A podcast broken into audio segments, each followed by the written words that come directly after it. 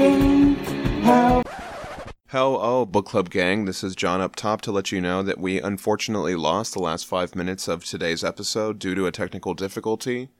I'm working to make sure that that doesn't happen again, but we had to make that sacrifice to the podcast gods for this week, so I really apologize and I'll be coming back in at the end to wrap everything up. Thanks again for listening, and on with the show. Reading Hellboy comics and talking to our friends. Hellboy Book Club. Hello, everybody, and welcome to the Hellboy Book Club. My name is John Salinas, and I'm here with. Aubrey Lovelace. And I'm Danielle. All right, everybody. This week we're going to be talking about being human and conquer worm. Normally, at the beginning of episodes, we talk about some listener feedback. Um, this week we're not going to be addressing any listener feedback because we had to record this episode a little early. But don't worry, on the next episode we will discuss all the listener feedback for our short stories part two episode as well as this episode. So keep all that feedback coming in. We enjoy uh, hearing from everybody that's listening. Well, it seems like we're not going to talk about feedback. Uh, I do want to mention. Did you happen to see that um, Ryan Ottley uh, render of Hellboy that he posted on his uh, social media? Yes, I retweeted that on our Oh, um, okay. on our Twitter page. Oh, yeah, but so Ryan good. Ottley did a great Hellboy sketch, um, all colored in and everything that he posted. It, it just looks really amazing. Yeah.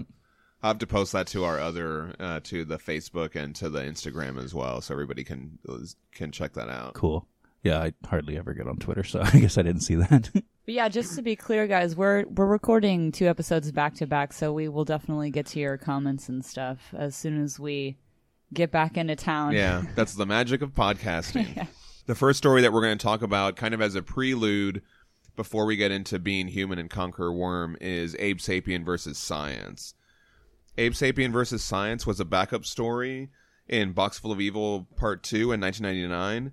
It's penciled by Matt Smith with inks by Mignola, which I thought was interesting. And Mignola also wrote the story. So we're at the uh, Bureau of Paranormal Research and Defense headquarters in Fairfield, Connecticut. Here's the Falling Water Frank Lloyd Wright tribute building that we've seen already a couple times. And Abe observes Dr. Cobb and Dr. Roddell performing tests on Roger.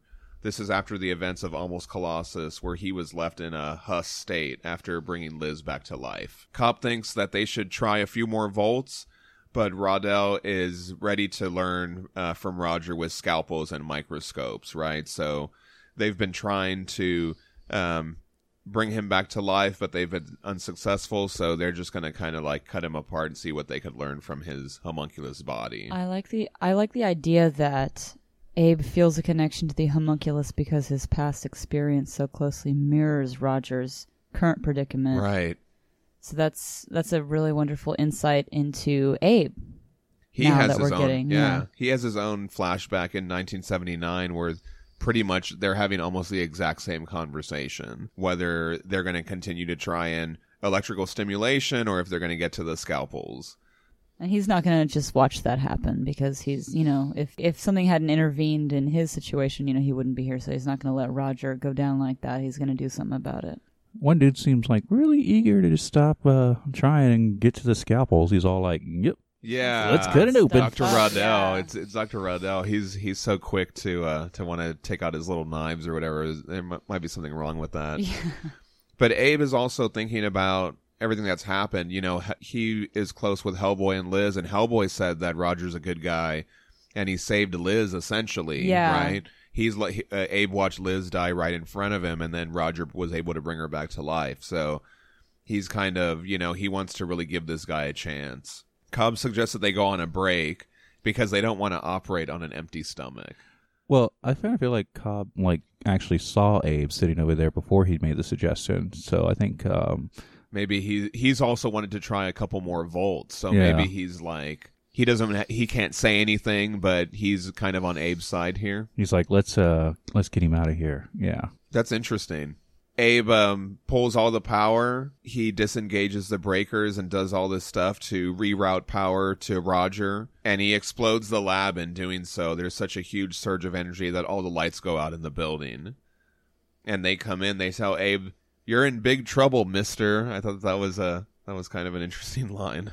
Uh, but then they see that roger's alive. And so there's kind of like this little ominous moment where he's just kind of standing there, his eyes are like glowing, and they just say hello, and and then he just waves. Yeah, I love that. that I just that little last panel where he's raising his hand. Hey guys. What's up, dudes? No. yeah. Uh, my and- name's Roger. Nice to meet you. and I, I I love how you know the these are not pencils by Mignola, but he did the inks over it, so you can kind So of see like it, Mignola it, it. It looks very Mignola esque when you're looking at it, but there's something a little off about it. I, that's those Matt Smith pencils.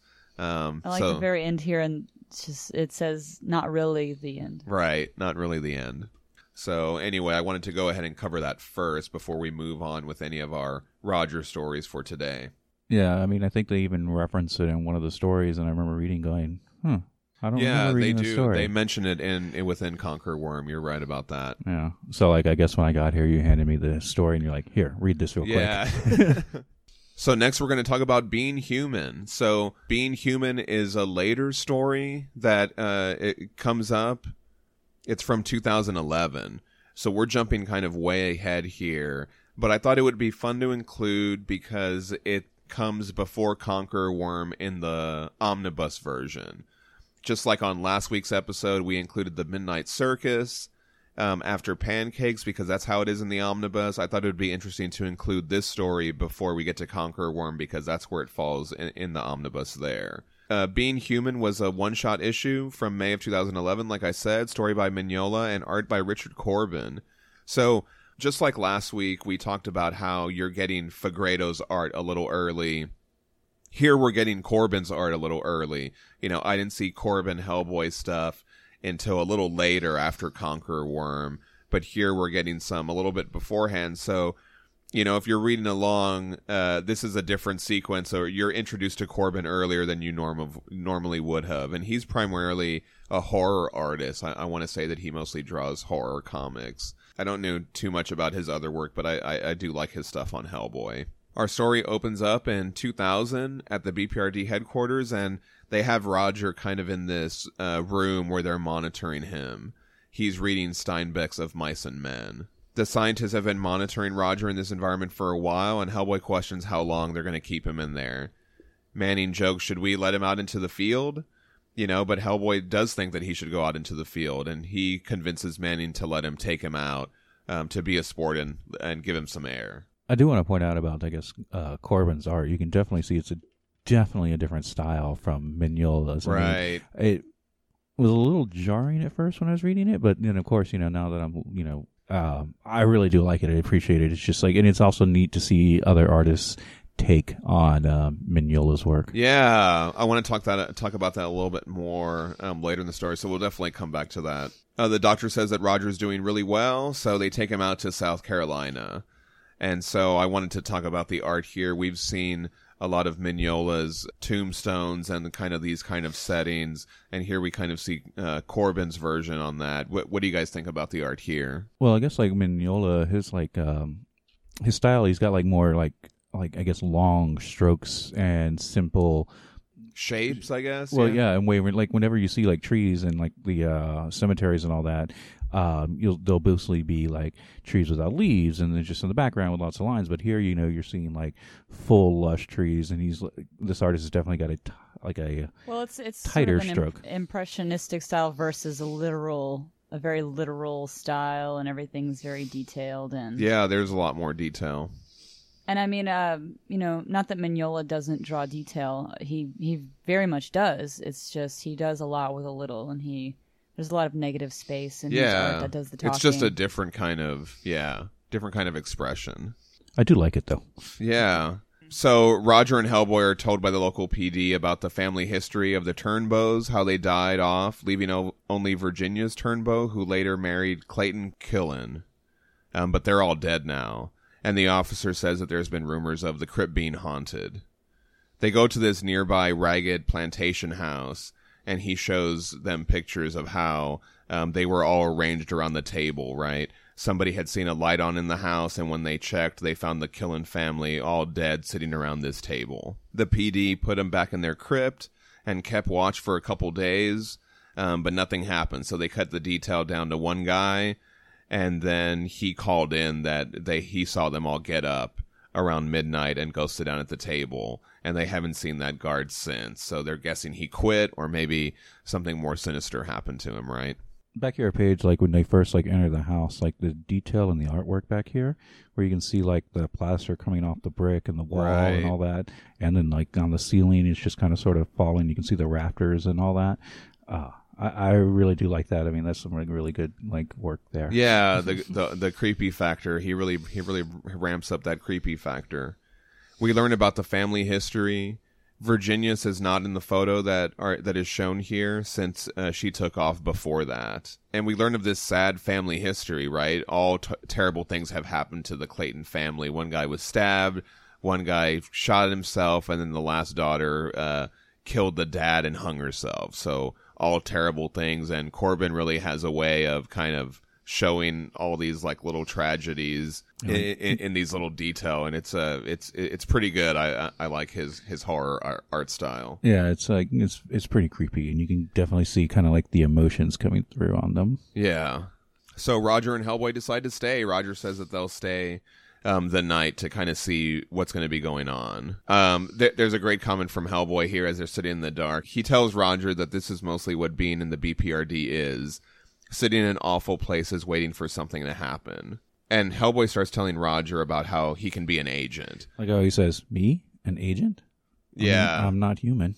and this this uh this little scene where they're sitting in the dark i like how here you you don't get a lot of detail on hellboy he's just kind of two eyes and in a silhouette shape i really like that Yeah, I was going to point out, like, I do like also, I guess now that it's shifted to night, you know, it's definitely started bringing back the shadows that we're more used to. roger recounts his history and we see all these panels. I wanted to kind of talk to y'all about this. We see roger coming to life. We see the the the the castle where he was found.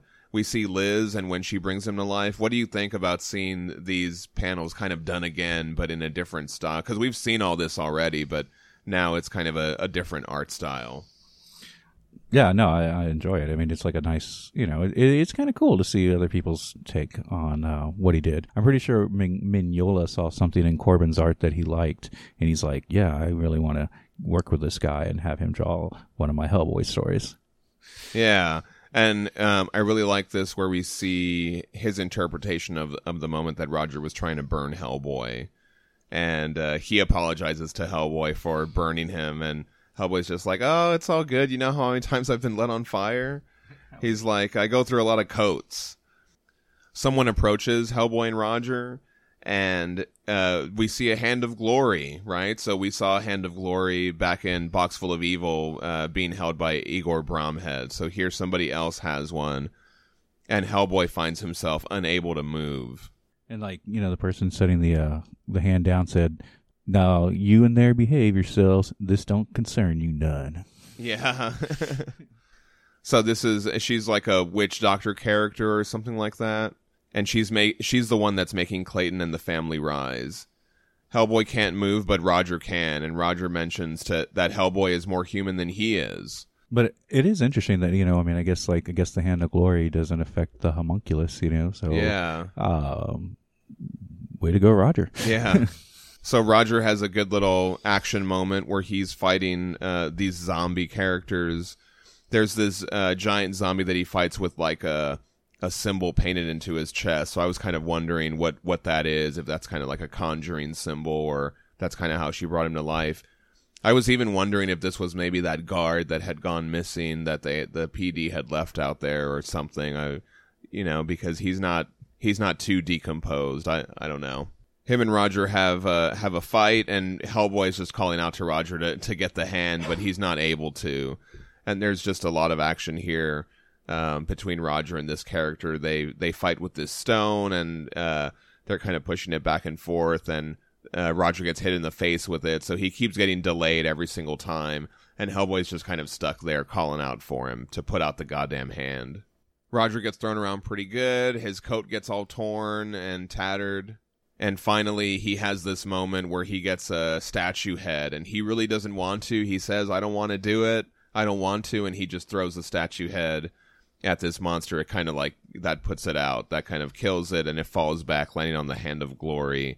taking it all out in one move. like a it, i guess it shows place to the character of who roger is and like roger doesn't want to be violent you know he he wants to help out but he doesn't want to kill anybody you know Yeah, and we saw that in almost Colossus, where he just kind of wanted to be left alone. When they were trying to get him to come back, he was like, "Look, I, I just don't want any part of this. Just leave me alone." And so he's very kind of um, he doesn't want to take any action against anybody. I also want to say the uh, corpse of the zombie like looks really creepy with all like yeah, the rats and the with worms all the, coming the out of the skeleton. out of it. Yeah. Um, yeah, it makes me think of like Creep Show or something like that. Yeah, you remember Creep Show? Oh, definitely. And so Hellboy has a line here where he says, "You see what I mean about the coats? Because now Roger's coat is all messed. You know, he he doesn't have his coat anymore." Yeah. And we learned this whole thing about Clayton. You know, he had a daughter with this woman that he treated like a slave. That was why Virginius ended up leaving. And so this woman is is that daughter. Um, he used her mom and booted her. When she came back to claim what was hers, Clayton ran her off and had her jailed, and so she swore revenge. Hellboy interrupts. He just kind of tries to say that this is enough. You know, he sympathizes with her when she tells him all this stuff. He's like, damn. But as she goes on and on, she reveals that she has something coming for him. So she's calling some other evil to come, I guess, get this get this guy and his family. And Hellboy doesn't like that at all. So he just keeps telling her that that's enough. And even the skeleton's got that like tear in its eye saying, please. Yeah, he's asking for for mercy in this last moment. Finally, she throws this uh this candle at Hellboy, and the whole place starts going up in fire. And there's like this uh, behind the fire. There's kind of like this dark shape rising. So she's calling something out that that's gonna kind of take all of them. And Clayton, his his ghost skeleton or whatever, pleads with her, "Take me, but let my children go." but she's not going to have any of it. She's she's vowing her revenge, and then here she gets shot, and there is a super gory shot of just her slumping over and and falling over after getting shot, and we reveal that it was Roger. Right, Roger was the one that that shot her, and Roger has a moment. He says it was wrong what she was doing. It was just so wrong. I didn't want to shoot, but. And so we reveal that she's also turned into Apollo Bones, so maybe she was also like an evil spirit she's no longer like a, a, a physically dead woman like she was. Well, like how Roger says, is was it the right thing to do? And then Hellboy's like, I don't know, but it is the human thing to do. Right, exactly. So that's kind of the moral of the story. And it's a story about Roger finding, you know, his humanity or kind of walking that line. You know, just kind of going along with the omnibus version. I thought it'd be good to include this story. Let us know what you thought of Being Human Well- and of Richard Corbin's art. Well, as far as Roger goes, and I'm talking about Roger specifically in this story. That's that's the only thing I'm tackling right here. Anything of value, in my opinion, to be gleaned from this story, as far as Roger goes, can be found in Conqueror Worm, and it's done way way better there. Like uh, like Conqueror Worm is the details about Roger that we need are given in a much better fashion, for for lack of a better word than better. Right. I don't I don't want to say better like it's a better story. It's just woven into a much more the story is richer. It tells this story a little bit better than than than this story does. And that like being human after reading both, it feels redundant to me. Hmm. And if I was going to pick one or the other to tell me about Roger and his humanity, quote Right. unquote, I mean, it's, you know, I think we can, I personally would just rather leave this out, honestly. And I'm not trying to, there's n- no shade in what I'm saying at all, because obviously this is, you know, Yeah. I'm not saying there's no value in the story. I'm just because obviously, like from the point of view of someone who was used in the way that she feels she was used and her mother was used, that's definitely you know we want to speak out against that and with our art and our writing, and we we don't you know we obviously want to say something about that, and the the commentary on that is solid. I just um as far as the Hellboy universe goes, I wasn't particularly captivated by this one. I don't know. Sure, no, and Yeah. and I and I think that it's important that we can. We're, we're going to be talking about a lot of different stories, a lot of different artists. It's okay to say I prefer this story over this other one. You know, I right mean, and i or- mean if we're talking or- about subject matter like roger and whether or not he is as important as a human and whether or not being human really means that you're a person or not and how someone like roger can relate to the world uh, and how he relates to Hellboy and Abe and everybody. Like I, I feel like that those connections are important, and his relationship to Abe and Hellboy and himself and humanity. Those are all important things, but we get all of that in Conqueror Worm, and we get it so much better. It's woven into this amazing, massive story, and this is it. This all just felt so redundant to me, and I'm not like I said, I, like there's no shade, no shade. I'm not trying to shit talk anything. I just that's just how I felt, and I I was surprised by my own opinion about that. Right, so I, right. you know, that caught me off guard too. Well, and I think you know it's it, it's not in the library editions. You know, it's it, it, it's it's kind of a separate trade if you're doing library editions. It, it's included in the omnibus now, and I think more like we see that Roger is.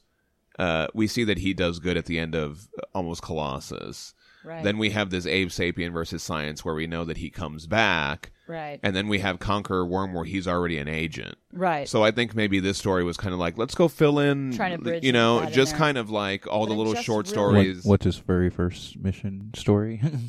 I just didn't think it needed. let's go back and fill this in. I just don't know like what it's filling in though because I guess I don't know. And I and I don't mean this as a criticism in any way. Obviously, all these stories are allowed to exist and Right. can add whatever you want it to add. I just for me personally didn't really add much and I I don't know. I just I got all I needed out of Conqueror Worm. It was it was so succinct. It really said it all and it I felt like it told it in a much more rewarding fashion. yeah. I guess is all I'm trying to say. And so yeah, no criticism, no shade. um, did you read Conquering Worm first, or did you read Being Human first? I did, I did, and maybe that had something to do with it. Ah, I did see. read Conqueror of Worm first, so that might have had something to do with it. So, um because I did read the Being Human Yeah. first, but then um, I will be honest. I mean, except for the art itself, I mean, the But story even itself if you did read this of first um, and then go back and read Conqueror of Worm afterwards, like the order that we're reading it in right now in the podcast, like I was would just kinda you know what I mean? curious, No, yeah. yeah, I just feel like I don't know, like it just. Uh, I it- mean, you do really make a great point because you know I didn't really think about it that way. Yeah. Uh, I was really more thinking about it. This is like his first story, but when you- you, do bring up a good point that we do get a really good. Um, it encapsulates it so well in Conqueror of Worm that I was just left feeling like, why is this here? I don't know. yeah, I don't know. I'm not trying to be like mean or anything. I feel No. really mean right now. Like, I'm not trying to criticize. not- I, I wouldn't want anyone to criticize my work like that. Like, ah, this is redundant. We don't need it. Like, I would feel bad. So, I don't know what I'm trying to say. I guess if I'm trying to say anything, I would just. I, I don't know. It was it. It is a vignette, and Yeah. I'm not going to criticize a vignette. It's it is what it is. It is well, I, what it is. I just kind of take it like all the other short stories that we've been reading. This is kind of just a short story with Hellboy and Roger, just kind of one little Right. one off. Thing. right, right. And I I don't know. Maybe I I don't know. I don't know why I was so thrown off by this one. I'm not sure. So let's get to it. Let's get to Conqueror Worm then. Conqueror Worm was published as a four issue miniseries in 2001. We're looking at the trade paperback here. I think, Danielle, you wanted to say something about the foreword. Yeah, I have, like you said, I have the trade, and um, the foreword here is by Guillermo del Toro, uh, and he he definitely thinks Mignola is a genius. I have to agree with him there. And he says here, here's a little quote: "I humbly confess that many a time I have aspired to imitate Mignola's mysterious style in the design of my films." Alas, this hyper expressionistic lighting is almost impossible to reproduce in a 3D world. And uh, this this next part made me laugh because it's so true. Uh, He says that Mike Mignola's work has an irritating simplicity to it, and I feel Oh, like I've like tried to express that so many times, but that's really encapsulates it. An irritating simplicity. He says a lot with a little, and I have to agree as a, you know, as an aspiring artist myself, as someone who you know is so humble about their own work. I don't even know if I would consider myself an artist. I do like to do art shows and all of that sort of thing. So it's yeah, it is is something I'd really much admire, and it is irritating. he says, and Guillermo del Toro goes on to say, "We work in parallel but separate arenas," and then he encourages us to explore these pages. They draw us into a deeper, richer universe. They crown all past work and signal a new, promising future. And he's talking about Mignola's work. And he then reiterates that Mike Mignola is a genius. So this is a very flattering foreword here, and it was um, it was really interesting to read because he was uh, talking. He he talks about trying to translate this into the movies and all that sort of stuff, and so he's he's a unapologetic fan of, Min- of Yeah. Mignola's work, and so that gives us a little insight into their their relationship and and you know so that was it was just an interesting read. So Yeah. I really like that. It was really good. I would have to, you know, point out that it's kind of cool to think about how like how Mignola's style is pretty simplistic and um Hellboy came out in what 95 is when it started and that was like when you know image was the big thing and, Well, it's really know, it- and that whole thing with like it's very artistic compared to all that. Yeah. well, I was just saying that you know it's kind of it's really cool that he was able to like um, survive, and his comic has been going on since 1995, and you know how many and what there's like what only Spawn and Savage Dragon are left to I think to Right. I think that speaks to uh, his particular voice. I think having a voice that is unique, it's a little different. He brings this high art to a world of well, he he brings another flavor. another flavor, yes, Yeah. and it's it's something that is he brings it down from these expressionistic. He brings something new to the world of sequential art, and I I really I like that he's he he's doing a lot with a little as far as telling a story and and I I, I think I said before in another episode of how his work has an almost cinematic quality to it Yeah. and Guillermo del Toro is like, "Oh, this will be so much fun to adapt this to a movie," and then he finds out it's so fucking hard though. Yeah. Like, and he's he's so excited to do it. He's he says here he's drooling over his line work. He's he's drooling over it, and he's saying, "I try to recreate these." Deep pools of blackness that appear in these vignettes, and I try to do all this. He he speaks so lovingly of it, but he's driven almost to madness trying to recreate it, and I think that that says a lot about Mignola's style. Yeah. I agree, and I think he did a great job on translating the style to the Oh movies. no, too. yeah, Yeah. he does fantastic, and he even says, while um, in discussing the characters with Mike, I suggested that their fascinating uh, immutability would need to yield a more three-dimensional dramatic approach.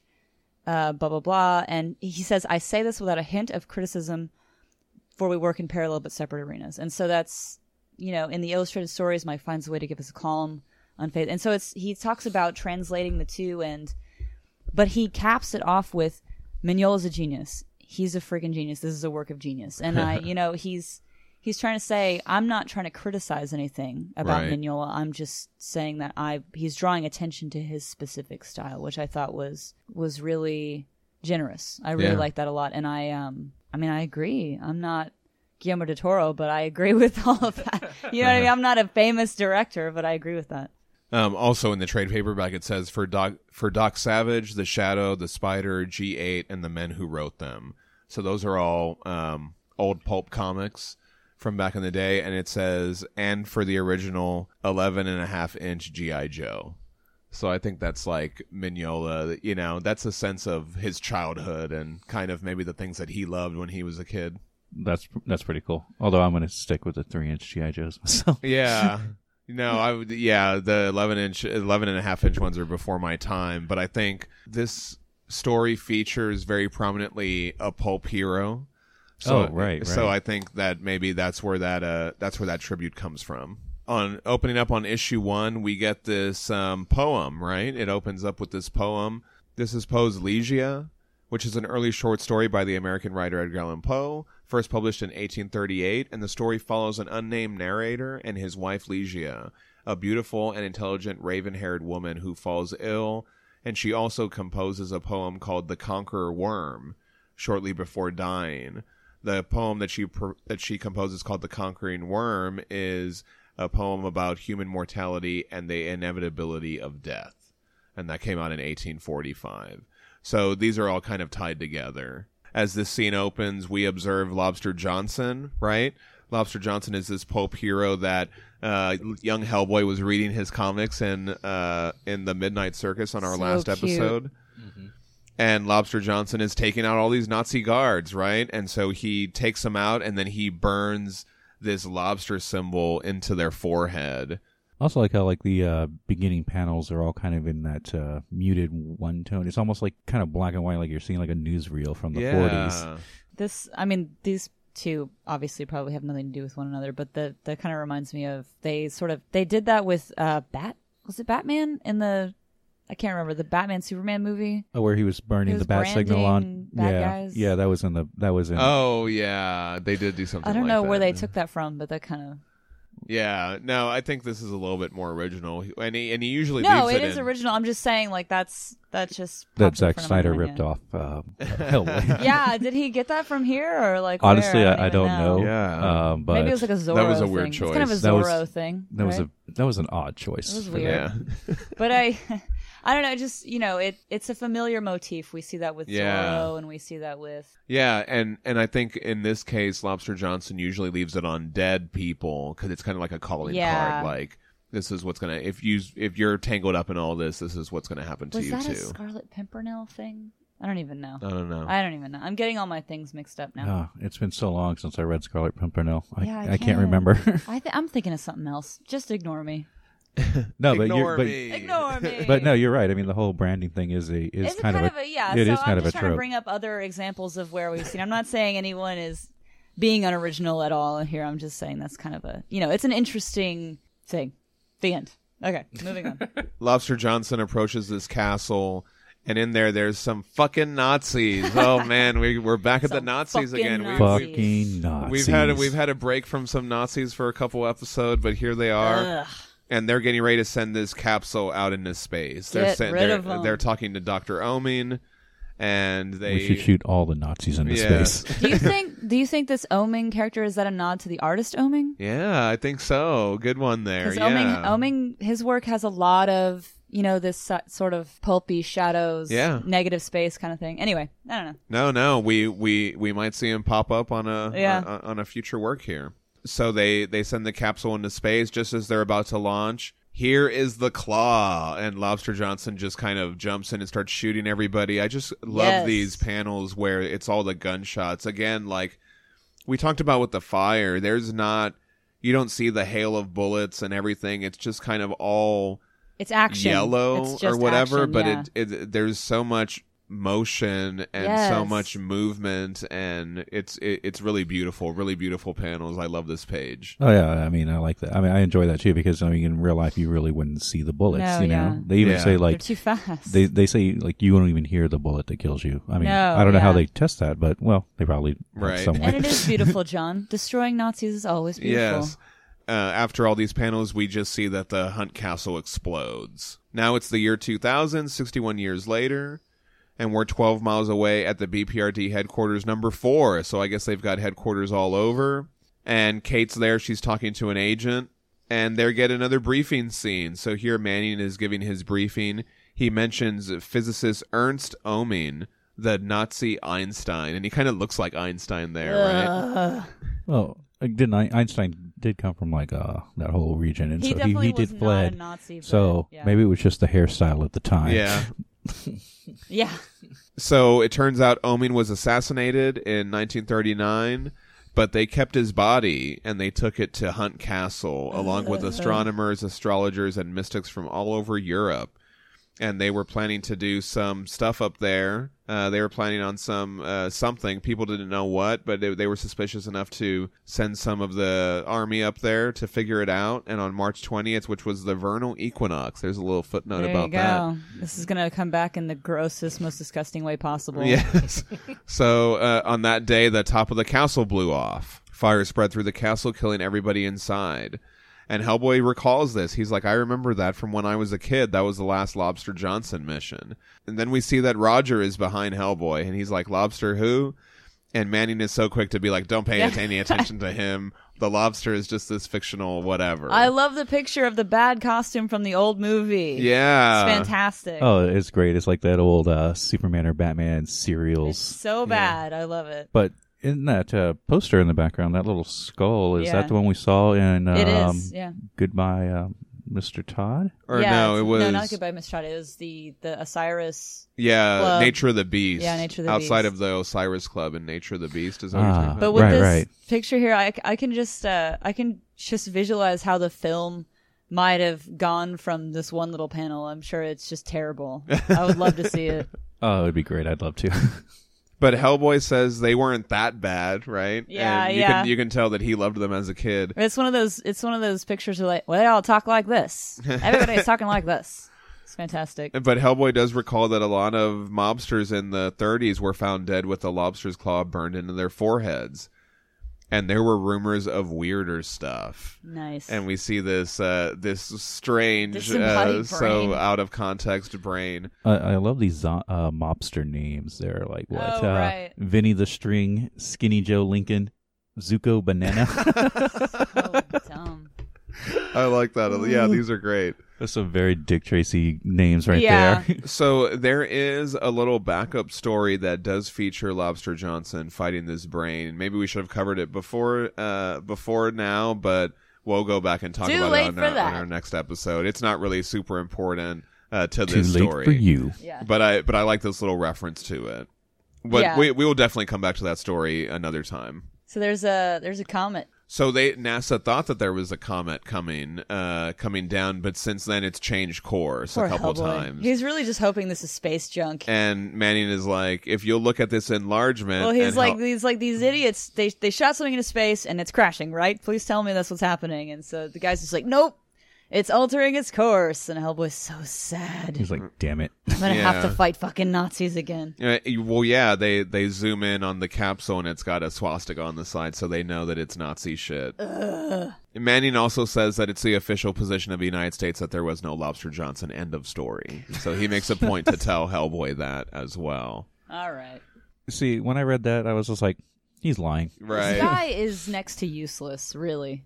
So no one really knows what happened at Hunt Castle, but it looks like they were trying to start this pa- this space program. And now that this capsule is coming down and it's going to be landing near Hunt Castle, Manning wants Hellboy and Roger to check it out.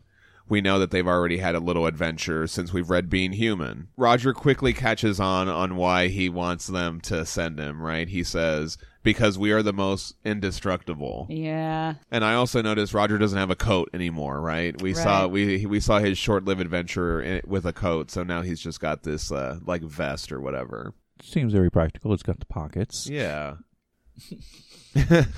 lots of pouches, lots of '90s pouches on there. But at least they look like they have purpose. Right. At least they actually put stuff in there. So Manning is sending them with Laura Karnstein, who's Austrian secret police.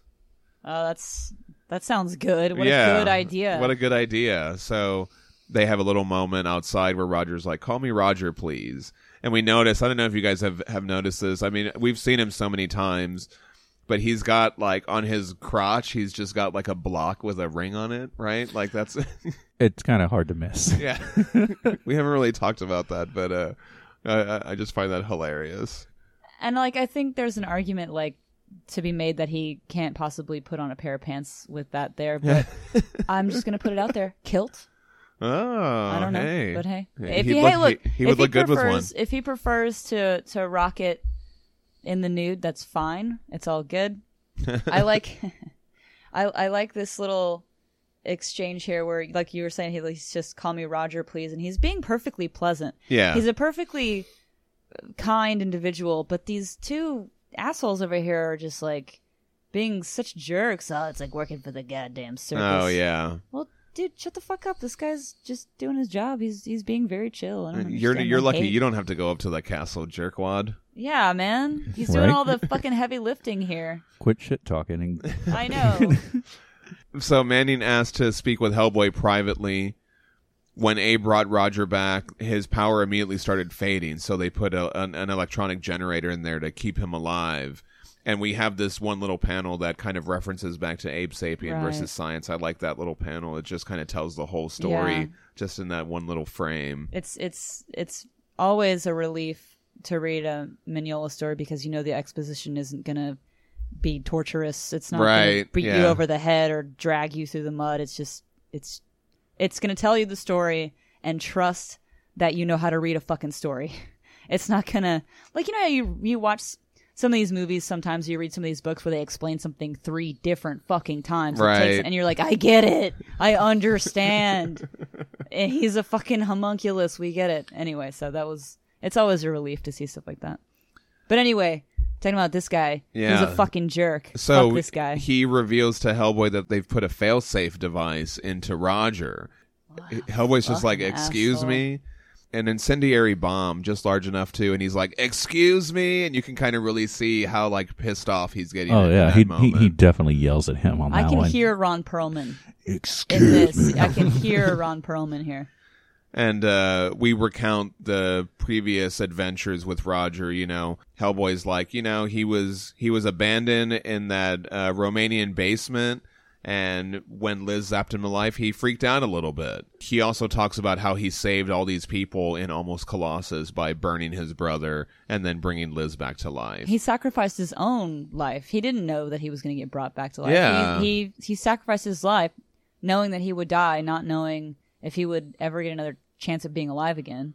And I feel like that's, you know what I mean. It's none of this is his fault. None of this is his fault. So it's, I don't know. This guy's being a fucking. I mean, it's like when he when he killed the agent at the um, in that one story. It was just like Maybe he thought he was being attacked. and, and it was like you know an accident. He'd been dormant for five hundred yeah. years. he had been asleep for a million Yeah. years, and so it's I don't know. I think Hellboy makes a good point too. Here, he talks about how Liz burned 32 people to death. Yeah, he points out the grim reality that Liz Right. burned 32 people to death at the age of 11.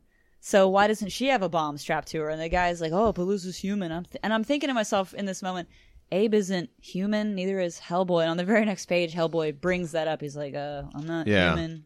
I'm a fucking demon." So When are you going to put a bomb on me? yeah, And so Hellboy just storms off. Manning is watching him through the window.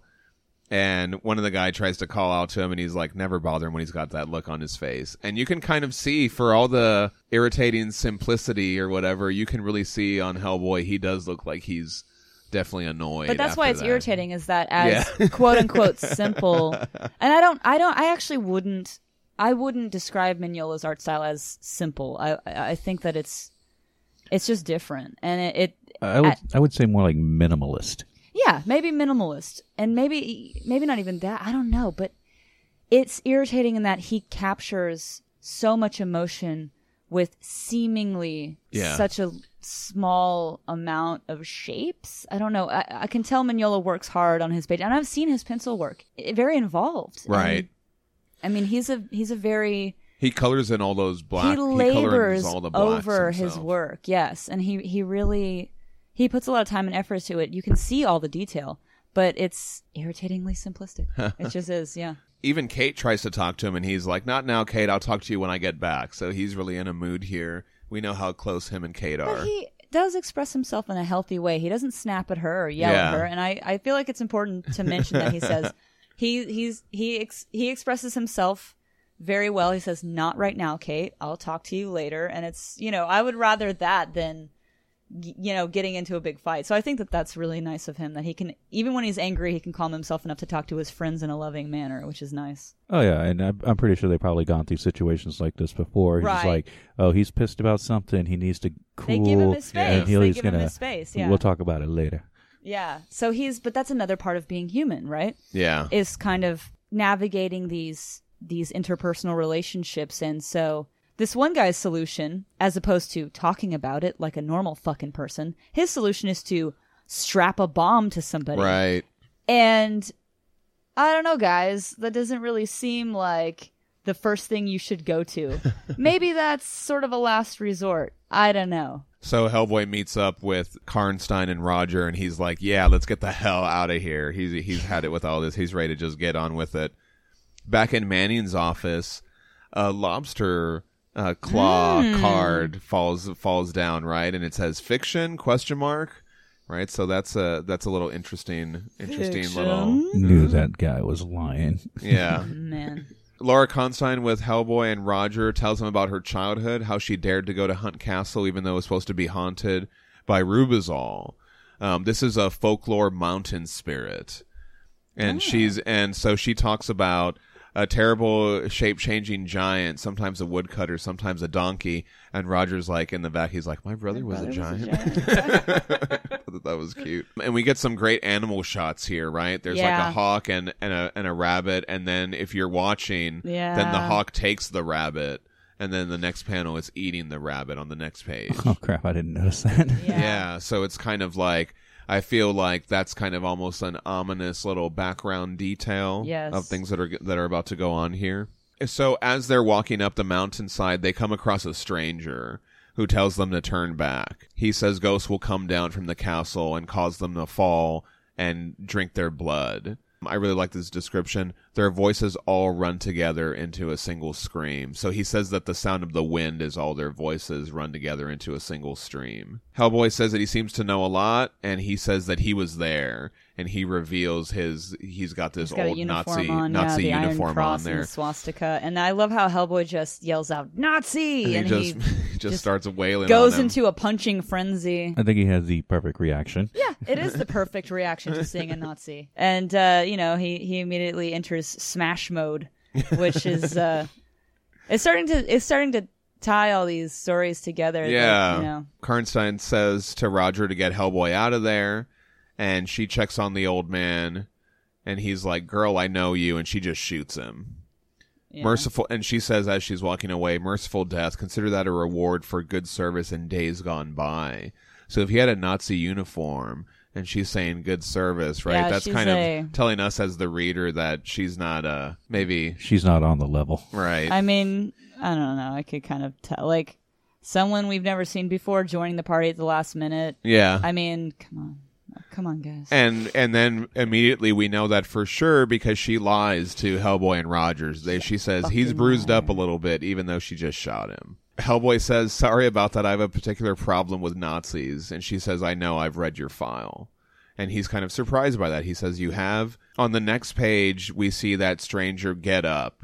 He he he rises even though he's just been shot twice. And on the inside of his jacket, we see a very familiar, um, a very familiar symbol. And they get to the castle, and Hellboy is still harping on those goddamn Yeah. Nazis, which, as any of us would be, Yeah. because what the fuck? Why are they always building horrible castles in the frozen wastelands? Yeah. Like, why? Didn't they just steal those castles from other people? Fucking assholes. Probably. Oh yeah, I guess so. Right? I don't know. Fucking Fucking pricks. Nazis. Laura leads Hellboy and Roger up the castle, and Hellboy starts to become really suspicious at that point. She doesn't listen to them when Hellboy calls her back, and we see those crosshairs. So we already know that something's up, right? Maybe at first we think that it might be somebody trying to shoot her, but quickly we realize that it's meant for Hellboy and Roger. Hellboy also says that she couldn't have read his file. right. So I wonder if the, his like maybe his files are classified, right? Maybe it's not like the Austrian know. police can't just get files on Hellboy. yeah, I don't know. Yeah, I mean, it, it just seemed kind of suspicious. I mean, Roger and Hellboy start getting shot at, and Hel- and Roger just falls off the cliff. Hellboy tries to help him up, and I really like that panel where Roger's kind of holding on to the right hand of Doom. His like fingertips are kind of slipping off there, and Roger ends up going down. And Hellboy goes after this uh this gun. That's a damn minigun. this is one of the best pages. I really, th- this is one of the, the best Hellboy pages. I, I really enjoy the way that this is drawn. And just all the dialogue, too, where at the bottom he says, Goddamn gun that fires by itself? That's crap. As he, like, just smashes it. I can really hear the, you know, Yeah. uh, the uh, how he would say that. So he's he's uh investigating yet another fucking hole in the ground here. Yeah, and we get some of these, like, kind of mood establishing shots with the creepy statues. And we- another Frankenstein monkey, not monkey, Frankenstein ape, whatever the hell this thing is. Yeah, so we've seen we we, we saw uh, Brutus in uh, one of those four page promotional stories, and this one kind of looks like it. I just want to point out right before he sees the monkey, he sees a dead U.S. soldier, and he and the soldier tells him it's a trap. So he tries to warn him like right beforehand, but he's a little too late. This panel with um, the monkey. well, hold on. Do you think he uh, said it like uh, Admiral Ackbar? It's a trap. Uh, yeah, I don't think that movie had come out yet. Oh, had to. Nothing Um, like a hackneyed joke. but uh, this panel where the the ape is about to hit Hellboy, I really love how it's emerging out of the shadows. Again, you know, that you we, we can't say more about how well Mignola uses the these shadows to give this Yeah. just sense of impending doom. And so we reveal Herman von Klempt. Oh man, this guy again, right? Fuck this When- guy. I thought this guy blew up when everything went down at uh in Norway Yeah. when Zinco hit the button and they all blew up. So we see Herman von Klempt. We should have suspected that he was around when we saw the ape, and we and we reveal that he's in cahoots with this uh, with this Laura Karnstein. Duh. Roger's stuck out on the mountainside we see this man standing there, and then we see this box with a swastika on it buzzing. And now we go to chapter two. Von Klempt and his ape have trapped Hellboy, and they're shocking him with this device. And all this exposition about yeah, yeah. I wasn't Hellboy says he stopped Von yeah. Klempt in Macapa in 1959. And so recall in Wake the Devil when Zinco found uh, Von Klempt's head, that's where he said he found it, was in Brazil. It even references that uh, the the gorilla was sucking the spinal fluid out of that girl. Oh, right. Yeah, you're exactly right. He's talking about all these old projects and uh, this little parrot here. Yeah, I really like the panels that show all his overgrown projects in, in Brazil. Um, I really like the macaw. Is that a macaw? Yeah, it's a macaw. it's a macaw and the frog, and you can just see all these works all overgrown. Um, they're probably like all covered with moss and stuff like that. I really like those those yeah, panels. And it looks like he's got a battle tank robot Yeah, this thing. old robot. It looks like an old robot toy Right. attached to a tank. kind of like uh, what is that? Robby the robot from the 1950s. Right. Except there's a kinda- horrible swastika on it. Anyway, There, there, there's a great flashback where she goes, "I heard you were involved with something up north. Did it go well?" And we just cut to Kurtz when he was smashing him with that Oh, giant right, wrench. Death for you. Ah. And he's like, "No, not too well." It ended badly, and I returned to South America.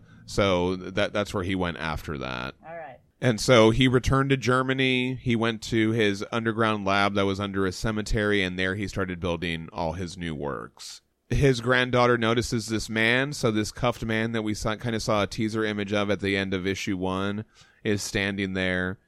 Von Klempt says, "We found him when we arrived. We have no idea who he is, and we can't make him talk. So you can have him, my dear." He says, "Do it," and she just shoots him. And he's like, "Excellent." So they just decide to kill this guy.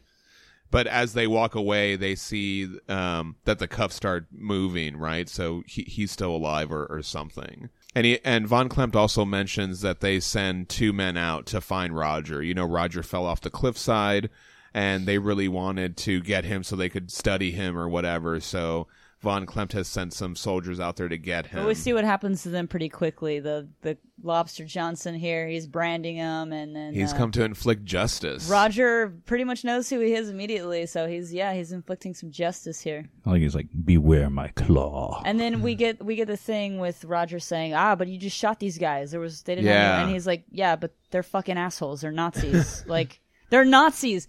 The only thing to do when you see a Nazi is to shoot them. Like Right. that's literally the only thing you can do with a Nazi. and it even zooms in on the swastika symbol. You just shoot um, them. So he's, you know, according to Lobster Johnson, they're just mad dogs, and that that's what you do when when, when you see one of them.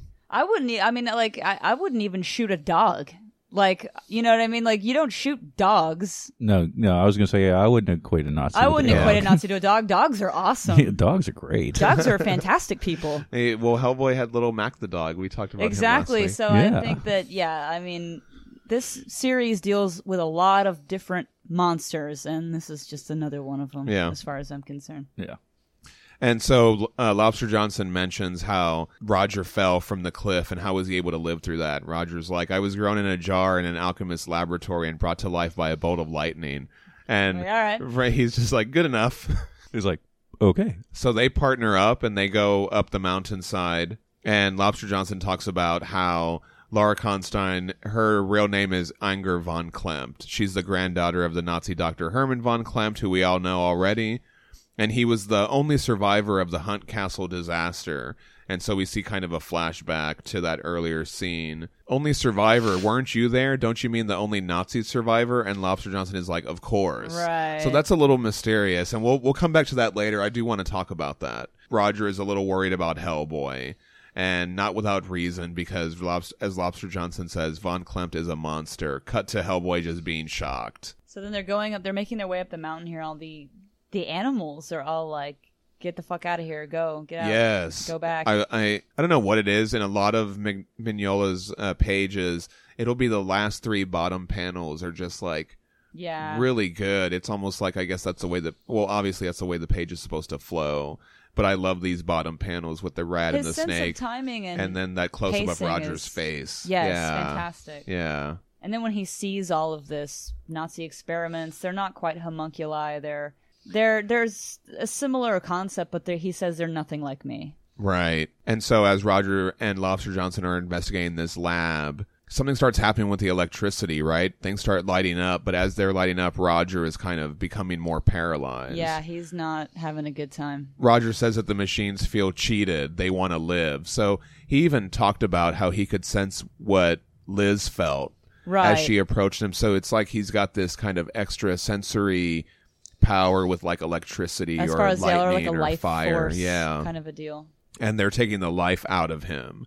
And Ro- Lobster Johnson is like, "All right, then, come and taste the lobster's claw." And uh, he he he's ready to to, to for whatever's going to happen. That uh, catchphrase is so 1940s. Yeah, I love that. So they cutting back to these Nazi fucking assholes. They uh they're talking about well, at least the launch is successful. Yeah, it costs a few lives, but you know, that's nothing in the long run. This is just history and she's kind of like, "Okay, sure. All right." But that's, you know, there's something behind that with him. He's going to reveal all of that a little bit later, but we haven't seen the the the full scope of that Right. yet.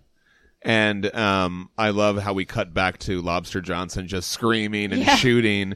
Um, one of the best, one of the best Mignola panels right here, in my opinion. I, I I just love these shots. Uh, we're gonna cut get a couple of just Lobster Johnson shooting these these monsters. They look really great. I love just that orange background and the blam blam.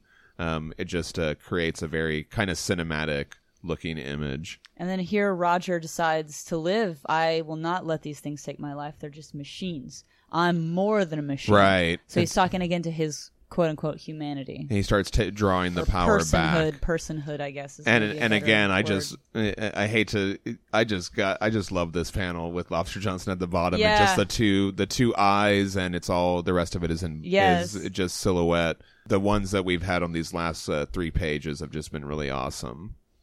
well, and you, we talk a lot about the pacing in this in this book, but it's I mean, it is what it is. It's just good. Yeah, it's cutting back and forth really It's well, very keeping us cinematic involved with the pacing. action. Yes, yeah. And you can even definitely see the uh, difference between this uh, four issue story and the uh, short stories we just read, where they were all just bam, bam, bam. This Mm-hmm. one, you get a lot of like, you know, you know, a lot of shots without even even dialogue, and it's just kind of, but you can still see it Yes. just move quick. Yes. along. Right, The right. moments he gives he gives these moments that really breathe, but like you said, they they keep going at quite a rapid pace, and it's that's wonderful. Yeah, well, I think this is a good example of that. There's this panel where just showing that everything's dead, all the power has gone out, and so Roger And has sucked. releasing that cable. Yeah, Roger has sucked all the energy from the generator. Another shout out to the colorist as well because these these few panels here are they're they're really brilliantly done. I really like them. We cut back to Hellboy and the monkey, and so now that all the power's gone, uh, that he can't continue to shock him anymore, and so Hellboy and him have a pretty good fight. And I think that this is a next our next right hand of doom boom right Yeah. here at the bottom as Hellboy smashes him through the wall, um, and they both kind of fall through. So much for you, he says. and we're about to figure out what the deal is with this guy and i have to say i this moment here or these these few moments here really got me They so really got yeah, me. I, I, I, I'm glad you're you're going to talk about this because this scrambled my brain. I think the the first time that I read this, I was like, wait a minute, because when you're reading Seed of Destruction, there's that weird scene with the aliens, and you're just kind of like, okay, what is this? That's really struck and me, you just kind of move on. If They never come back to it. We've read. We've had a couple episodes. We've never come back to I it, think and it's then a fantastic way so here we are. Go yeah. go ahead. T- talk a little bit well about this. like he Hellboy's like who's there and the guy says a friend which is surprising because they were really freaked out right when he first appeared Ah, Rasputin yeah, was like yeah. oh I called down this demon from hell and these guys were like fuck what are we gonna do Yeah. the Ogdru Jihad is like shaking what's happening and so he he's talking about I never thought I'd see you again but now I see the wisdom of it and it's it's mysterious but we thought well I'll just say what it what's here. Uh, I was there when you came into the world. I was posing as a soldier but I was an assassin come to kill you. So he's like we got to fucking get rid of this guy. But he said I saw something else in you. Free will. The chance that you could break the bounds of fate and choose a life. And I broke with my masters and let you live. And I watched the lilies grow out of your spilled blood in St. Leonard's Wood that story that we read on our yeah, last Nature of the Beast. episode. And I knew I had done the right thing. So this is tying back into that whole idea of free will and personhood and what hu- quote unquote humanity really means. Like you don't have to be a human to be worthy of life and worthy of choosing your own fate and worthy of interacting with the world at large to create something that's bigger than the collective around you. That's that's to do something that's that's worthy of existence, I guess. And so he's talking about how uh let's see. He he gives he gives us some exposition which I think hey, this character is as good as any for a exposition vehicle. He talks about these beings in space. They're invisible. They're like these space ghosts, and they drift around and they they can't wait to celebrate the downfall of man. They want to they want to devour all light and life and all this shit. But he says they've always called out to man. In the past, there were humans who could hear them, who could communicate with them. But these were humans of a rare sensitivity of mind. Yeah. And how these dull, evil men managed to do that, I don't know. I wonder if we'll find out. Yeah. Dun, dun, dun. and anyway, they did all this stuff, and they sent a man to space, and you get this great shot of this rocket, and Hellboy's here's like possession by space ghosts. I don't know, and he goes, yeah, but you know they sent a dead guy up there, and you find out, oh, this man is dead. This the Nazis sent a dead man, an empty vessel. His body was specially prepared for this purpose.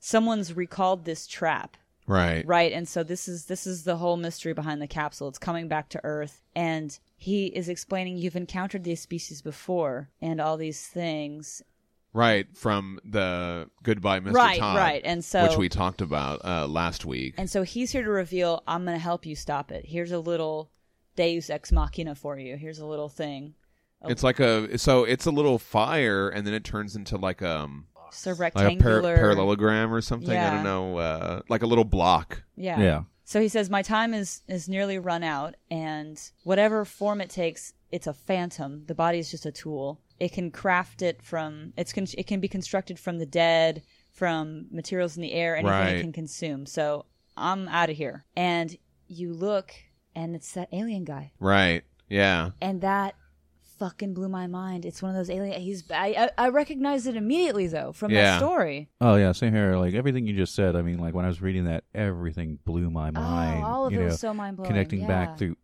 pretty much almost everything we've read. Yes, and Yeah. so this just these few pages were so valuable. The storytelling device is so clever, and I just I love the way Mignola just leaves us with.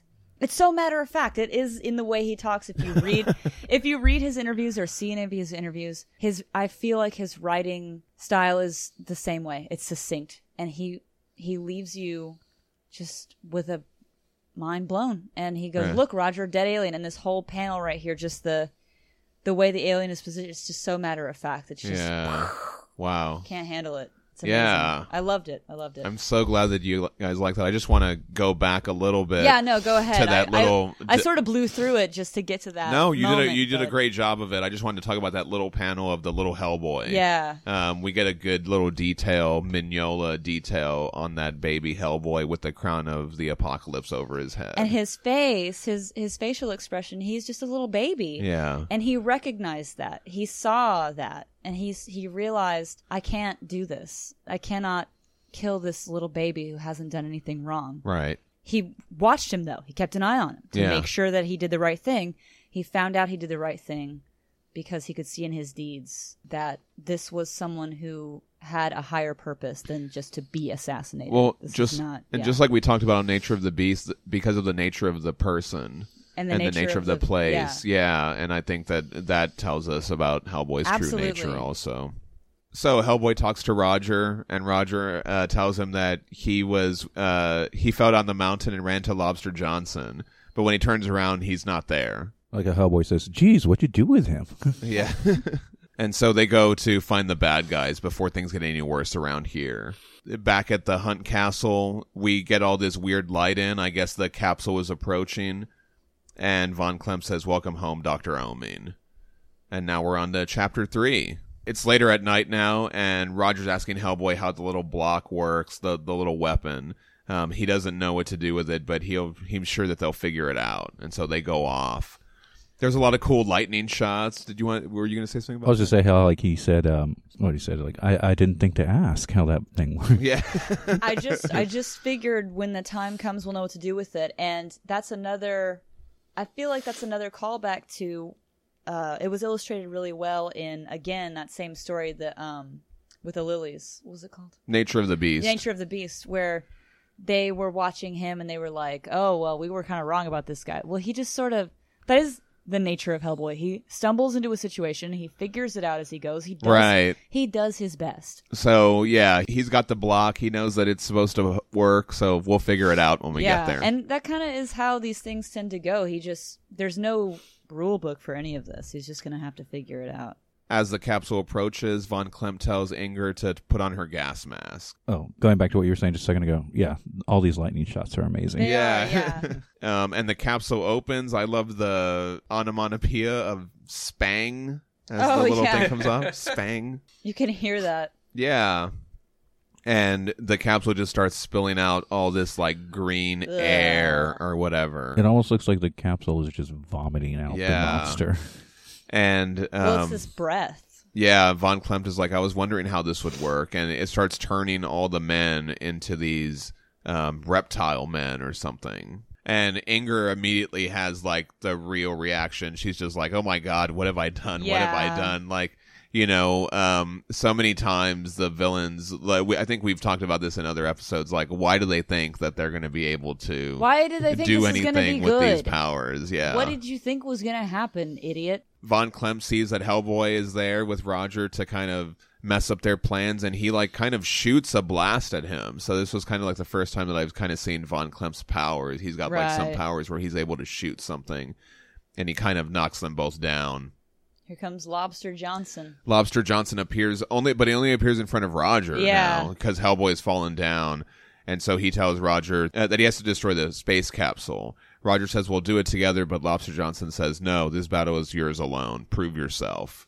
So we got all these gross monsters coming after Roger now. Yeah, but right before that, Roger says to Lobster Johnson, "What about the girl?" And he says, "Trust me, she will Oh, pay." And yeah. he goes, "Good enough," which was the same thing that Lobster Johnson told him Yeah. earlier. So I just thought that that Oh, was Oh, kind that's of a good little good, nice little yeah. thing. we we we get a lot of Roger is just kind of like he doesn't really know how to be, so a lot of times he just copies who he's with. Yeah, that's really interesting. and so hadn't I, I, I kind of caught that here where he says good enough, which was what Lobster That's Johnson good said to catch. him earlier That's a good anyway. catch.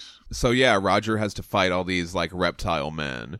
And so he does a pretty good job um, of of going up against them. It kind of looked like reptile monkeys. Yeah. Ingrid ran away from all this, and she hears all the spirits there calling for revenge. We cut back to Roger fighting the monsters, and then we cut again to uh, Hellboy and Von, and Von Klempt, and Von Klempt is kind of doing a almost like an Emperor Palpatine, like just shooting him Yeah, with this like Hel- and- lightning or power or something. And Hellboy's uh, had enough with these apes here. He's, he's had enough with Uh, yeah, so we talked about that. We keep saying monkeys, and so as he knocks Von Klempt off, he kind of corrects him there. He's like apes. Yeah. well, I like how like he's like enough with the goddamn monkeys. They were monkeys. Right. he's all like, leave the monkeys alone. Yeah. Apes. And so as he knocks off his head, Von Klempt says, "You've guessed my secret," and he's like, uh, "What secret? I know you're just a head." I like he- how often do you have to change the water in there? Yeah, that's a great line, and he's just like cretin. Um, but we reveal that you know the the classic Von Klempt that we've been seeing in our other stories is has is hidden inside the body. So Hellboy is falling through yet another stone floor. Yeah, and it looks like Roger is also falling back as well. No, well, Roger is is uh, just being beaten down by the reptile people. And we've got a. This is not a good situation. No, so we reveal this conqueror worm, right? It's this like kind of giant ectoplasmic pillar that's that's growing out of this capsule, and it looks uh, truly horrible um, a- as we look at it. And it's kind of saying some language that's similar to the language that we saw the Ogdru Jahad Yeah. had saying in the pit. So it's related to all this kind of uh, these beasts that we've seen in in other stories. Uh, down where Hellboy has fallen through, he kind of glimpses this what looks like a table with a bunch of men around it in this like creepy place. There's like a bunch of weird symbolism there. Uh, and he he spies a. Uh, he opens this little radio cabinet, And He says this is the worst place on earth. Yeah, so because he the- sees all the ancient shaman minds hooked up to the communication device, and that was they were gathering all these people. That's how they in the were. So, story. yeah, he said earlier, you know, there used to be humans that were sensitive to it. He doesn't know how these humans were able to communicate. So here we see they kind of have all these. and I this don't is know. the worst. This is the worst. Yeah. this is the worst. Hellboy really encapsulates that for sure. And And, so uh, and this is just one of my favorite pages. This page is actually the background of my phone. When you open my phone, it's just it's just got this uh, whole page, and I really love that line. it's very appropriate.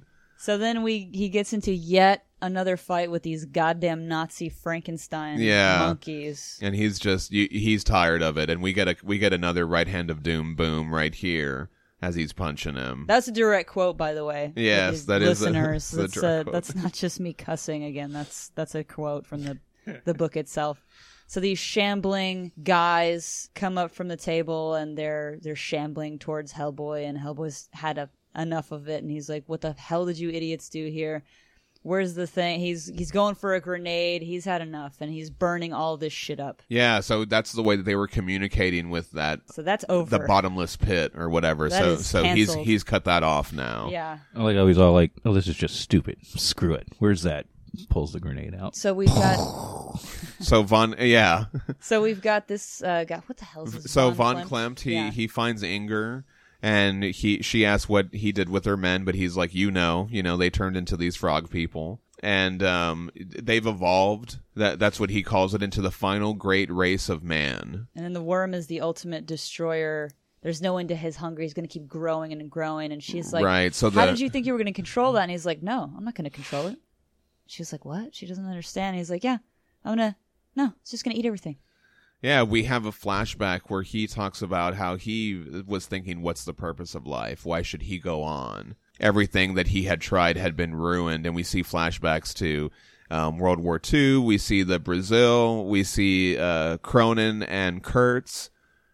And he wasn't left with anything until the angel of death called out to him, Herman von Klempt, you are chosen. And it's got a blue word bubble there. We I think that's familiar. We've we've seen that before. Kind of, a, I think it indicates sort of a magic Yeah. communication. And so it's like, you know, oeming in the, the, the, just the, just the visual of a, a dead astronaut being shot into space to be a vessel for creepy alien life forms. It's so creepy. It's so creepy. And so the worm is he just wants it to destroy everything. His breath changes man and he consumes them everywhere. There's no escaping the worm. And so his breath turns everybody into these monsters and then he eats them all And he gets bigger and, and he bigger. gets bigger and bigger. He's going to tower over this wasteland he's made. He's going to call out to the stars that it's been accomplished, and they're the all these children of the Ogdru Jahad are going to wake up, and the Ogdru Jahad is going to wake up and to cast off their chains and burn the whole earth, and it's to be the end of the earth and. All this shit, this crazy, and uh, meanwhile we're looking at all this post-apocalyptic. It's horrific. Yeah, Just- we see and we see the Earth just a ball of kind of ash or it's whatever. also pretty cool. Yeah. it's pretty cool. So, uh, you know, all this is happening, and she's she's like, "Well, why, why, why the gas mask then? You know, like, are you trying to save me?" And he's like, "No, it's just so you know to preserve your human mind so that you could fully appreciate the end." And I just thought I was like, I was thinking like that's fucked up, but at the same time, it is kind of a waste to not actually be able to see the Ogdru Jahad and all that. Like, if it was already happening, Right. It's already happening. There's nothing you can do to stop it. Then, like, you'd want to see it, right? I don't know. So there's something so fucked up about that that I just couldn't ignore. I yeah, like, oh well, and she takes off her mask, and, And she's she's she's, half changed under there. She's she's becoming, but not quite like they are. But She's yeah. a, a uh, and what, what were you? say- She's a reptile monster. yeah, she's but becoming. she has her human mind. Right. Still. It's Yeah. weird. She's not as far gone as as they are, probably because of the gas mask, and she just says Rübezahl, which is the the creature that she thought was haunting that place. Yeah. Yeah. So that's that. That's a pretty awesome reveal. I was kind of like, Yeah. man, that's fucked up. This when is a I messed first up read guy. this guy is fucked up. Oh yeah, it's totally fucked up, and it's also kind of like a weird um, change in his position because wasn't he the one Right. in um, what was it? Wake the Devil saying like to Clint, like, why would you want to burn the world now when you just take this army now and go? Yes. But now he's all like, fuck Now it. he sees. Now I, I want to burn it all right to Yeah. fucking hell. Exactly. he's definitely Exactly. his position. Yeah, and, and we're gonna we'll we'll talk about that more. Issue four. So now going into issue four, Roger is there laying in, in front of the Conqueror Worm. Um, And- Hell, Hellboy comes for him. What were you gonna say? Oh, I was just gonna say, like all of this stuff with Roger, you know, we that we've been going through in the story, it it really kind of reiterates what I was trying to say about just that theme of being other than human, but not being lesser. Just right. because you're not human doesn't mean that you're not, you know, worthy of being alive and being able to make your own choices, and doesn't mean that you're not a good person. yeah. There's like Hellboy and Abe are not human, but they're good people, and so this, you know, we get we we're seeing throughout this whole story the quote unquote humanness of Roger and why he's worthy of being included, even though he's not a person. And I think that, or he's a person, but he's not human, is what I Right. mean. Like, So that's I feel like the story really illustrates that really well, and yeah, it does a good job of doing that. Well, it's like you know, just because you're not Homo sapien doesn't mean you're not a, a person. a person Right. yeah. Yeah. and so i think that so far this story is doing a fantastic job of of illustrating that point to us and it also a good way to good to point out like um, the people who are not like the humans, you know, like Hellboy and Roger and Liz. they're doing all the heavy lifting yeah, well, they're they're also all the good people, and the people who are the quote unquote humans, or I guess they are humans, are like the Nazis, and they're the ones well yeah doing no all the exactly evil shit. yeah Well, all even shit. no, but even Manning put the bomb into Roger. You know what I Yeah. mean? So yeah and like why why shouldn't we strap a bomb to that guy Yeah, and we saw the agents kind of making fun of Roger, saying they they thought they, They were in were a goddamn circus. So exactly so even yeah, even the people that are human are kind of They're not really uh, great people. They're, they're they're not of moral maybe quality or um So this story, this story, I think, completely illustrates that point in depth and does a great job of it. And so that was just, yeah, just going back to my original point earlier. I think that that's that's the only reason why I was saying all that. Yeah, stuff, yeah. Because I that's how I feel about this story. It does such a fantastic job. right. You know, you, it drives the point home in such a good way that I. It's complete for me. Yeah. It's- it gets it gets it gets me there. Gets the message across. Yeah. Um, but it's probably good that Roger is not a human in this scene because that's No. why the the, Yeah. the conquer worm left him. It it didn't consume him like it did all the other reptile men. It just wasn't tossed him to, aside yeah. like garbage. And Hellboy's like, I wouldn't take it personally.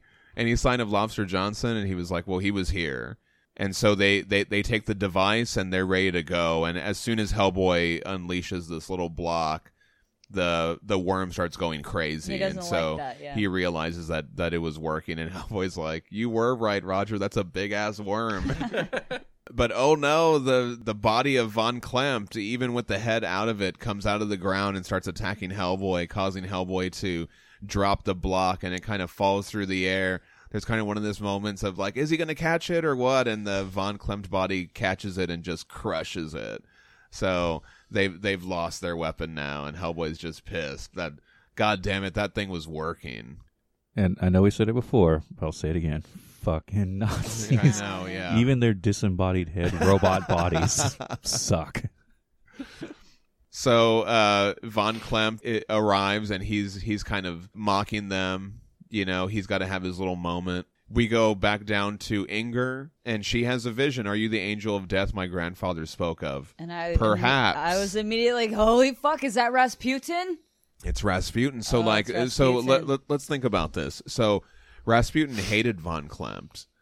And after Zinco blew up the lab and Wake the Devil, there was that little epilogue where he was with the Baba Yaga, and she tried to tell him to stay there, and but he said no, I want to go on a little longer and see if I can make myself a god. So this is how far he's fallen. Now he's trying to use Von Klempt, someone who he hated, but he's like, I'm still gonna do this. I am still gonna have my plan. I'm still, I, I still have a chance to fulfill my Yeah. destiny to the dragon. Yeah. And so I'm going to team up with somebody that I hate. And he kind of took control over him. He posed as the angel of death to Von Right. Klempt. So not even Von Klempt was aware that it was Rasputin. But it was really him all along. So I think that's this is kind of interesting Back to to think about. And so he says, I'm certainly more than that, right? He's certainly more than a ghost. Right. And she's talking about I did all this stuff and now after all that we're nothing but food for a conqueror worm. So Rasputin says that that's true, but it's not like von Klempt said that the Earth is just going to be Yeah. burning, cindering, and that's going to be it. Right. He says there will be a new beginning. Well, he's talking about these pre-human Hyperboreans and Yeah. that was the golden age and then humans came up out of the beasts and all this he talks about Lemuria and Atlantis and some like all this other stuff and he's so we get some more kind of mythology building here because uh, in in this universe there was another prehistoric humans like even before our race of humans. right. Well, I, I like also how they mentioned Sumeria because um, I mean that's like the earliest writings we have, like Yeah. the cruciform Right. writing that they have on those tablets. Cuneiform, isn't it called? Cu- cuneiform. Thank Yeah. you. My bad. yeah, have you ever looked at that stuff? It just looks like like all these little hashes. It's so weird. to- I know. It's just like yeah. yeah, it's it's weird to think that that's a, side a of language. a reed pressed into Yeah. clay and so it has this sort of a reed Yeah, so I, I- I really like this mythology building of the first race of man, um, the Hyperboreans. And so he says, he tells Inger that this has all been leading to her. and she's like what Yeah, and so he, he, he talks about that. Um, the Ogdru Jahad will break through the prison. They will burn the earth and kill everything. But then after that, out of the ashes, there will be new life. And we kind of see this egg this and like a, baby hand a little cracking out hand uh, egg, rises yeah. out of it. I really like this little that. baby monster. It's really cute And in a it- horrific way. Yeah. Yet again, Mignola tends to make everything super creepy and horrific, somehow adorable sometimes. Yeah. which I love. Anyway, and a new world. And this That's is really panel. yeah this is a really great panel of just this kind of like frog person looking over this really panel. beautiful um, sunset or sunrise. This is what your grandfather can't see. This ragnarok is not only an end but a new beginning. The seed of that rebirth is in you now. I see it. And so he tells her fear not. Go boldly into your future. Death is not the end meanwhile and then there's just this giant like freaking out. just this Flailing around. giant, Giant worm just demon killing worm. everything, saying all this weird, uh, th- this- Yelling, yeah. this Yahago to Yaga, just flailing around. And Roger just sums it up nicely. He says, "This is going badly." and so Hellboy tries to throw another grenade, and it just knocks it back right at them, Oh, blowing them, blowing them to the side. Well, he's like, I got one grenade left. This one's got to work. Right. And then after they get blown back, he says, "Well, that didn't work. I'm starting to get pretty concerned." So, so now Hellboy's starting to get pretty concerned too, which is we we should all be concerned there. And the Conqueror Worm reaches out and it grabs Von Klempt, and uh, I like this little moment where Von Klempt is like, "No, not yet." Like he still wants to see more He of wants its to see all this destruction. horrible shit. But as it grabs him, it kind of gets zapped with electricity and it lets him go.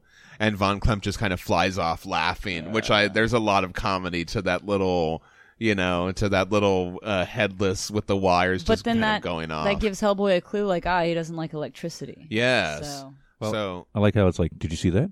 The the laughing head flew away before, for that. that. yes, yes, great. So he figures out like, well, Roger, you can you sucked up all this electricity, maybe you can use it to, you know, shock this monster and he's like, Yeah. And Hellboy's like, Yeah, but that killed you. And he's like, No, no, no, no. I you know, I became empty and then I can like suck the thing up into me Right, and hold it prisoner until you decide how to deal with it. Like, right, this guy's really brave, but also, is that gonna work? right. And Hellboy has this moment where he's immediately like, you know what? I changed my mind. Yeah, yeah, yeah. Let's do something different. And now he's like, no, it's a good plan. Remember, I'm not really human. And so it cuts to that back to where Manning gave Hellboy the, the detonator. Hellboy says, You're a better man than I, Gunga Din. So this is a reference to the Rudyard Kipling um, poem. Right. And I think it's also been used in a movie. People say, and so I read all about this earlier today. People say Gunga Din. It's actually Gunga Dean um, Gundine, yeah. to to rhyme in the Rudyard Kipling poem. But that's a very popular phrase that's kind of meant that uh, you know, you're you're a better man than I am. Right. And then so we've got this, you know, he Roger starts shocking this horrible worm and it's working. Right. It- he's taking it all in, and there's kind of a, a bunch of great shots as all the lightning is striking, and we cut to Lobster Johnson. He's just like a, kind of observing all of this, And And um, it cuts back to the poem, right? yeah, it cuts back to the poem uh, that that we had been we had been checking out. We see Oeming's body, we see Rasputin, we see the dead alien, um, and the whole castle has kind of come down. Hunt Castle. Hellboy uh, finds Roger, and he's like, "Hey, you did it! I've never seen anything like that." But Roger is all possessed by the worm, and he's speaking this like scary language and all this kind of stuff. And you really get the sense that Roger's struggling with it. You know, he's like, "Fight it, Roger! You can do it." He's And- talking in this horrible language. Yeah. And then I like how like Roger screams no, and you can definitely tell that's him fighting it. Right. Yeah. Well, the word bubbles actually change color Right. um, based on, I guess, if it's the Conqueror Worm's language or his. And this first panel where it's him, he looks so scared. Like he's saying all this stuff, but like the expression on his face is almost like, no, I don't want to be saying this. It's this horrible you know, Yeah. language of this monster, and so So they're they're they're trying to fight it, and Roger reveals that he knows that that they put the bomb in him. He says, "I know you have the means to destroy me. Do it now." And Hellboy opens up the thing. He's about to push it, but he just can't. You know, he like he's begging him to do it because he's like, I can see what this worm will do. Right. Destroy it while you still have the chance. Yeah. so Von Klempt comes back over here. and he's trying to call the worm out of Roger. He's he's like, "Yes, my darling, come forth, worm, and do your work. I'm ready to die." And Roger just turns around and looks at it. He's like, "You want to die?" And Roger just leaps out. He grabs Von Klempt and he takes him down. And the guy is still saying, "I want to see the worm." yeah. He's like, no, not like this. Oh, you have to admire the, this guy's ambition. But uh, we see the the head in the jar get burst open and Von Klempt's head go flying. So hopefully that's that's the end of him as they both go down there. We even see in the next panel, Lobster Johnson says that Von Klempt is dead. Now, Inger Von Klempt, time for you to face the harsher justice of the lobster's claw. And she's she's just gotten this. She's just all in, re-impassioned now, getting this speech from Rasputin. She says, "I'm I'm the future," but Lobster Johnson says, "You owe too much to the past," and he just shoots her. So that you know, if Rasputin was trying to groom her or have any other kind of plan towards her, that's all That's ended it, now. yeah. Lobster Johnson He, has like, put an end to it. and then And he Hellboy finally her. sees him and says, "Oh, you really are Lobster." Yeah, he finally gets to see him. So Lobster Johnson and Hellboy come out to where Roger is. They pull the cover off his chest, and as soon as he pulls it out, you see like that kind of Yeah. that kind of ectoplasm tentacle thing sticking out. I love the way that Gross. looks. It looks great. Yeah.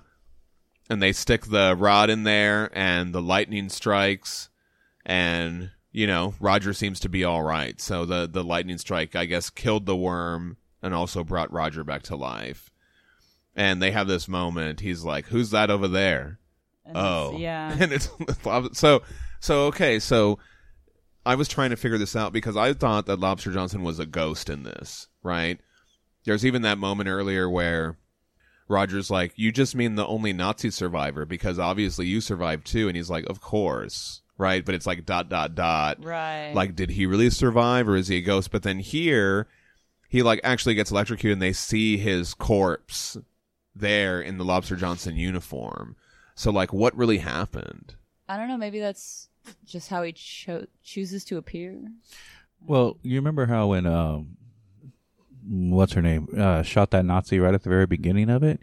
I almost kind of got the sense that maybe his ghost moved into that body and just kind of sort of.